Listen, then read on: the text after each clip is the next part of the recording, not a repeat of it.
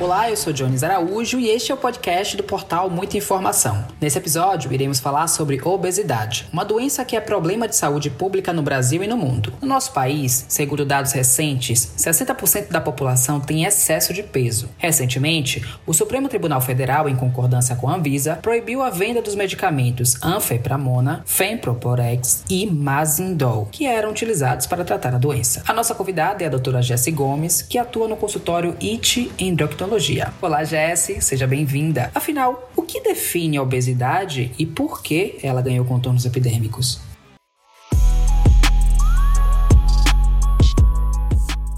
Ok, é um prazer participar do podcast. Muito obrigada pelo convite, Jones. A obesidade ela é definida mundialmente por um critério chamado Índice de Massa Corporal, que é o IMC, onde a gente faz uma continha básica de, do peso pela altura da gente ao quadrado, é dividido pela altura duas vezes, e esse valor, quando é acima de 30 quilos por metro quadrado, é considerado obesidade. Aí tem obesidade classe 1, classe 2 e classe 3. A classe 1 é de 30 a 34,9, a 2 de 35 a 39 e a 3 quando o IMC é acima de 40. A obesidade ela ganhou contornos epidêmicos devido ao nosso estilo de vida mundial. A gente foi é, diminuindo a nossa movimentação, né? Com as comodidades do dia a dia, a gente usa controle remoto, elevador, carro. Então, cada vez mais a gente foi se movimentando menos. E também a alimentação ela foi ganhando mais alimentos que a gente chama de ultraprocessados, modificados, excesso de açúcares em refrigerantes, é, bebidas açucaradas,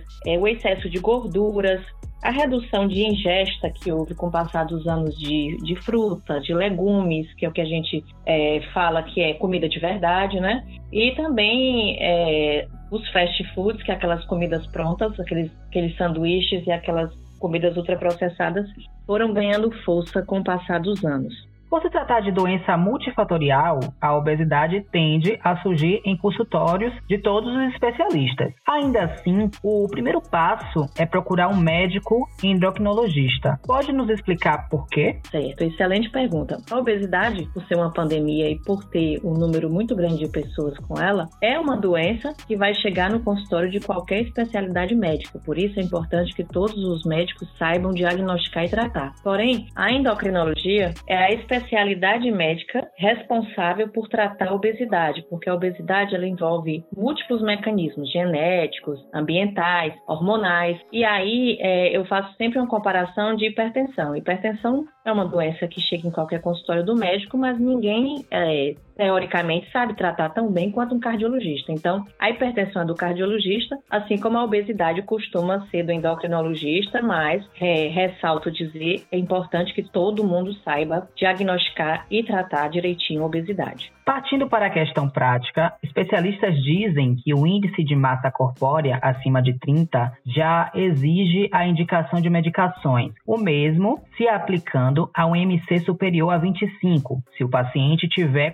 comorbidades como esteatose hepática, hipertensão e diabetes, por exemplo. A informação está correta? Há outros fatores a se considerar para se optar ou não pela prescrição de remédios? Sim, Jones, a informação está correta, mas em parte parte. A obesidade é uma doença, tem CID para isso, que é o Código Internacional de Doença. É uma doença que envolve um tratamento múltiplo. Quando realmente o paciente tem esse índice de massa corpórea classificado como obesidade ou como sobrepeso com doença, eu posso entrar com medicação sim. E devo, muitas vezes. Mas é o que eu falo sempre em consultório e em minhas redes sociais e entrevistas. Existe remédio para tratamento de obesidade, não existe remédio para emagrecer. Então, remédio para o tratamento de obesidade, ele tem que entrar associado ao que a gente sempre fala, mudança de estilo de vida. É, exercício físico regular todos os dias, estimular o movimento no dia a dia e uma boa adequação alimentar, reduzindo a diminuição de calorias, né, a melhora da qualidade da alimentação, aliado à alimentação e exercício físico, a medicação é muito bem-vinda sim, mas só a medicação não funciona.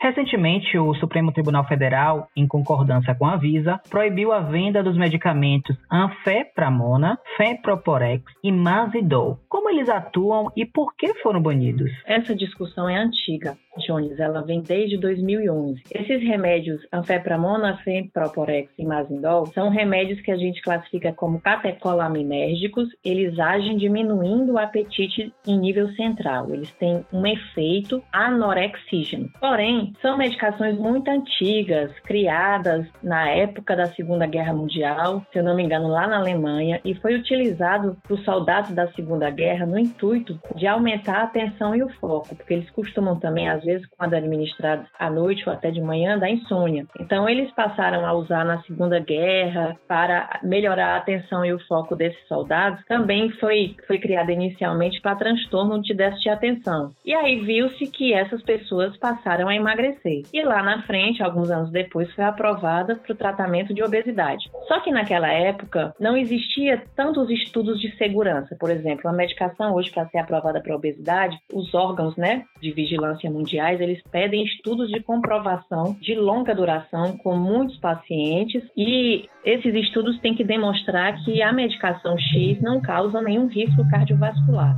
né? nenhum risco de morte, nenhum risco de infarto, de AVC, de qualquer problema. Então, naquela época, não existiam esses estudos. E também não se sabia que o tratamento de obesidade com medicação seria por muito tempo crônico. Então, em virtude disso, em 2011, a Anvisa achou por bem proibir a fabricação desses medicamentos aqui. Só que, na mesma época, houve uma mobilização da sociedade, do STF, por ser umas medicações antigas e baratas e orais, concluiu-se que a população com obesidade ia diminuir muito o arsenal de medicações. E aí, na época, houve um acordo de permitir a manipulação e até a, a fabricação, mas a Anvisa não concordou com isso. Então, os grandes laboratórios acharam por bem não, não fabricar, então ficou somente com a manipulação dessas três medicações que foram citadas. E a sibutramina, ela foi permitida pela Anvisa por meio da troca de um receituário azul chamado B2 e um termo de consentimento. Tudo bem. Então, essa medida do STF vigorou até agora, foi derrubada e porque essa medida era contrária à Anvisa. Então, eles acharam por bem a Anvisa, como ser um órgão regulador maior dessa parte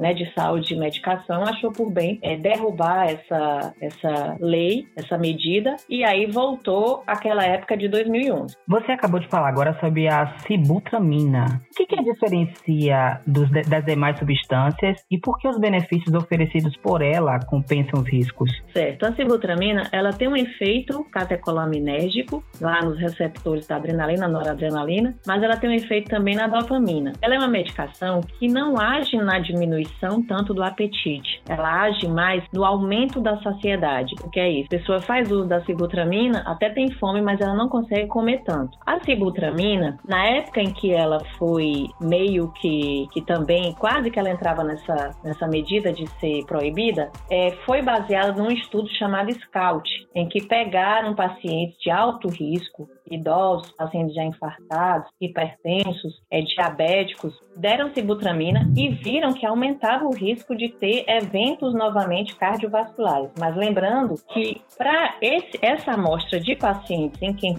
em quem foi dada o estudo SCOUT, é uma amostra de pacientes em que a gente não usa. Inclusive, o estudo SCOUT só mostrou que a bula da sibutramina estava certa. Ela não pode ser usada em idoso, ela não pode ser usada em paciente que infartou, em paciente hipertenso descontrolado e paciente diabético. Então, ela é muito bem-vinda e funciona bem em paciente jovem com obesidade e sem doenças como as que eu falei, cardiovasculares associadas. E aí, nesse perfil de pacientes, quando indicado por um médico especialista, junto a um acompanhamento nutricional e com educador físico, ela traz muito benefícios. Agora sim, qualquer medicação tem que ser bem indicada e tem que ser acompanhada por médico. Doutora, quais são os medicamentos de última geração para o tratamento da obesidade? Os preços destes produtos ainda são proibitivos, o que dificulta a adesão ao tratamento pela maioria da população? Sim, Hoje em dia, os medicamentos aprovados para obesidade em bula são dois. O Orlistat, que é conhecido, a marca mais conhecida é o Xenical, que ela diminui a absorção da gordura da alimentação, ela não mexe com apetite, e tem a liraglutida, cujo nome comercial é a Victosa ou Saxenda. O Orlistat, que é o primeiro que eu falei, é em torno de 120, 130 reais mês. O paciente vai usar, provavelmente, não, eu sempre costumo dizer que até a próxima consulta, mas tem paciente que precisa precisa usar por muitos meses ou até anos. E a segunda medicação, a liraglutida, é em torno de 500, 600 reais mês. Então, essas duas medicações têm um custo muito alto, porque fica inviável para paciente de sistema público de saúde manter, né, um tratamento caro assim por muito tempo. Mas são duas medicações eficazes e muito boas. E qual seria uma alternativa, né? Há quem diga que a obesidade se resolve com alimentação saudável e atividade física regular. É possível obter resultados apenas com a mudança do estilo de vida ou os medicamentos são fundamentais? Isso eu falo porque você acabou de citar o preço, né, alto sobre esses medicamentos. Uma primeira coisa que eu queria dizer, Jones, para quem pode, né, para quem tem como investir, existe uma diferença entre custo e valor. O custo dessas medicações é alto, mas o valor em você diminuir seu peso, melhorar sua saúde, sua qualidade de vida, aí não tem preço. A mudança de estilo de vida, ela é fundamental no tratamento de obesidade, mas muitas vezes ela não é o suficiente. Ela é fundamental, mas muitas vezes não basta. Geralmente, estatisticamente, se eu coloco um paciente apenas para fazer exercício físico regular e uma adequação alimentar, ele vai perder em torno de 5% do seu peso inicial. É lógico que isso é uma média, tem paciente que perde mais, tem paciente que perde menos. Se eu coloco medicação associada a isso, a chance dobra. Então a chance, em vez de ser 5%, vai ser em torno de 10% do peso. Se eu perco pelo menos 3% do meu peso inicial e mantenho, eu já diminuo muito minha chance de ter problema, hipertensão, diabetes, infarto, AVC. Então assim, a gente aqui não trabalha com ditadura de magreza, a gente trabalha com saúde, a gente trabalha em perder peso e manter, não precisa necessariamente ficar magro. Existe hoje uma medicação que ainda não foi aprovada em bula para obesidade que promete os mesmos efeitos da cirurgia bariátrica e já mostrou em alguns estudos uma perda de peso associada à mudança de estilo de vida maior que 15%, que é o Ozempic, que é a semaglutida, que também é da mesma classe da liraglutida, que são medicações que aumentam o hormônio no intestino, que é o GLP-1, que tem efeitos vastos aí é, em vários locais. Ele, ele diminui o apetite, aumenta a saciedade, diminui os níveis de glicose, diminuindo a insulina. Então, assim, são bem eficazes. Então, a possibilidade de, de o paciente emagrecer e permanecer com o peso perdido mantido é maior quando eu uso medicação. Em geral, quando a obesidade está ligada a um quadro de compulsão alimentar, o psiquiatra entra em cena. Mas faz sentido abordar a obesidade como um problema unicamente psíquico voltado ao inconsciente do indivíduo? Não, Jones, a obesidade ela é uma doença multifacetada. Ela tem vários mecanismos envolvidos na gênese. Tem mecanismos genéticos. Se eu tenho pais obesos, minha chance de ter obesidade é mais de 50%. Envolve vários genes, como já falei, por causa do mecanismo genético. São mais de 200 genes aí envolvidos na etiologia da obesidade. E o transtorno de compulsão alimentar é só um padrão alimentar que pode levar alguém a ter obesidade. Então, assim, falar que a obesidade é unicamente de causa psíquica é muito pobre. E nesses casos, o psiquiatra e uma terapia cognitivo-comportamental é imprescindível nos casos de compulsão alimentar e muitos casos de fome emocional, que a gente existe uma diferença também entre fome, que é a necessidade de comer, e o apetite, que é aquele comer por gula. Então tem muita gente que quando está ansioso, por mais que não coma muito, ele recorre a alimentos de maior palatabilidade, né? Os doces, os chocolates, e isso leva também à obesidade. Então nesses casos, muitas vezes a gente precisa de uma avaliação e de um acompanhamento psiquiátrico também. Você acabou de falar agora sobre essa questão do, da ansiedade que gera a comer, né? Vamos para esse cenário atual que estamos vivendo, que é o da pandemia. Isso fez com que pessoas engordassem mais de 20 quilos ao longo desse período, né? Isso confirma o estresse e a precarização da saúde mental como fator preponderante para a obesidade? Ou apenas o sedentarismo forçado pelo isolamento explica a situação? Não, também não. É uma série de fatores, né? A gente se viu nessa pandemia, principalmente na primeira fase, isolados. É, muita gente que se movimentava, pelo menos para ir trabalhar, parou de fazer isso. Então, o home office veio aumentar a inatividade dessas pessoas. Então, assim, se eu fico mais inativo, eu preciso de menos caloria para manter meu peso, então eu acabo ganhando peso. Veio a questão da, do medo de morrer, né, a ansiedade, a questão financeira também de muita gente foi abalada. Isso fez com que que muita gente também se afagasse com comida, né? Como um prazer imediato para poder ter pequenas alegrias no meio de tanta confusão, de tanta incerteza. Tem a questão também do consumo de álcool, que aumentou muito nessa pandemia. E um grama de álcool, ele consegue ter mais caloria do que um grama de carboidrato ou um grama de proteína. Então, só o álcool por si só, o consumo de álcool aumentou muito o consumo de calorias da população. Com isso, as pessoas passaram a engordar mais. E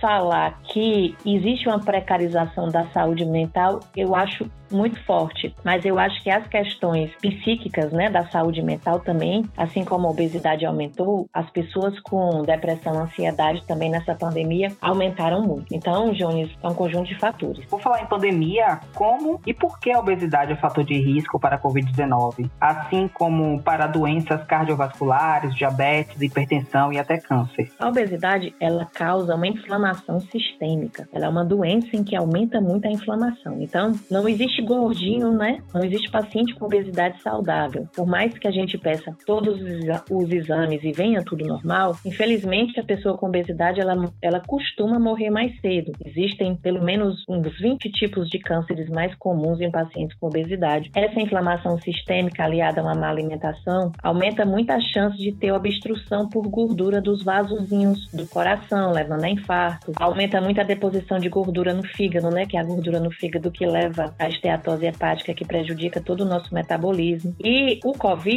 ele é um vírus também multissistêmico e que causa inflamação. Ele ocasiona em muitos pacientes um excesso de inflamação e às vezes essa imunidade exacerbada causa doenças associadas que podem levar a complicações do COVID. Então, se eu já tenho obesidade e sou inflamado por si só, se eu pego o COVID, a minha chance de piorar a minha inflamação e de vir a ter complicação é maior. Por isso ela é mais grave, ela costuma ser mais grave ou tende a complicar mais em pacientes com obesidade. Doutora, há movimentos identitários envolvendo a obesidade, um dos mais conhecidos que é o Vai Ter Gorda. Atualmente, quem defende o controle de peso é logo acusado de ser gordofóbico. O que responder a isto?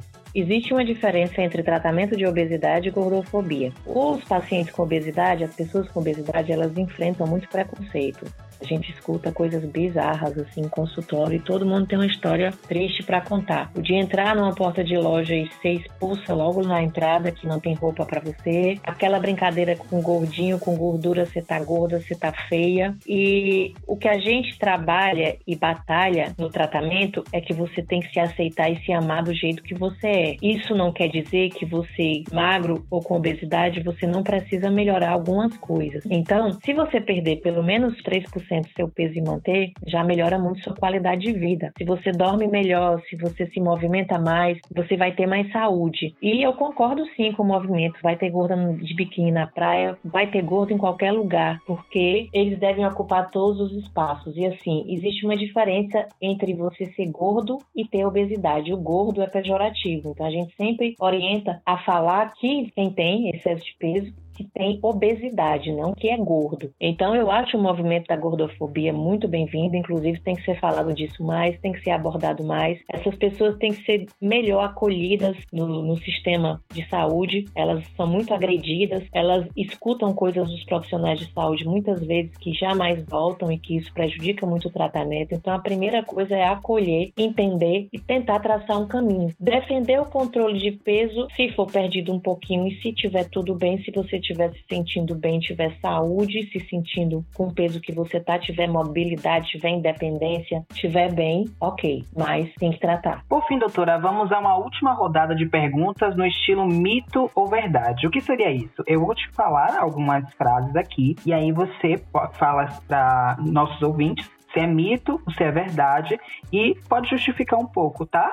Tá. Só é obeso quem é preguiçoso, não se exercita, come demais e não tem força de vontade nem foco para fechar a boca. Mito. Se obesidade fosse fácil, se, se fosse só fechar a boca, tá, estaria todo mundo magro. É isso é um discurso preconceituoso, é um discurso antigo, é um discurso que infelizmente eles ainda escutam muito em consultórios e com familiares e na rua. E a gente sabe que não é bem assim, é todo um mecanismo de, de fome, de apetite, de saciedade, um mecanismo genético. É muito difícil emagrecer. Por isso que tem que ser bem acompanhado e por muito tempo. Mas é possível. Quem tem sobrepeso considerado baixo de 2 a 3 quilos não deve usar medicamentos para emagrecer. Verdade. Geralmente quem tem um, é, uma adiposidade que a gente chama um sobrepeso discreto sem nenhuma doença associada, a primeira coisa que a gente vê é como é que está o exercício e a alimentação. Corrigindo a alimentação e o exercício, já não se vê necessidade de entrar com medicamento nesse perfil de pessoas.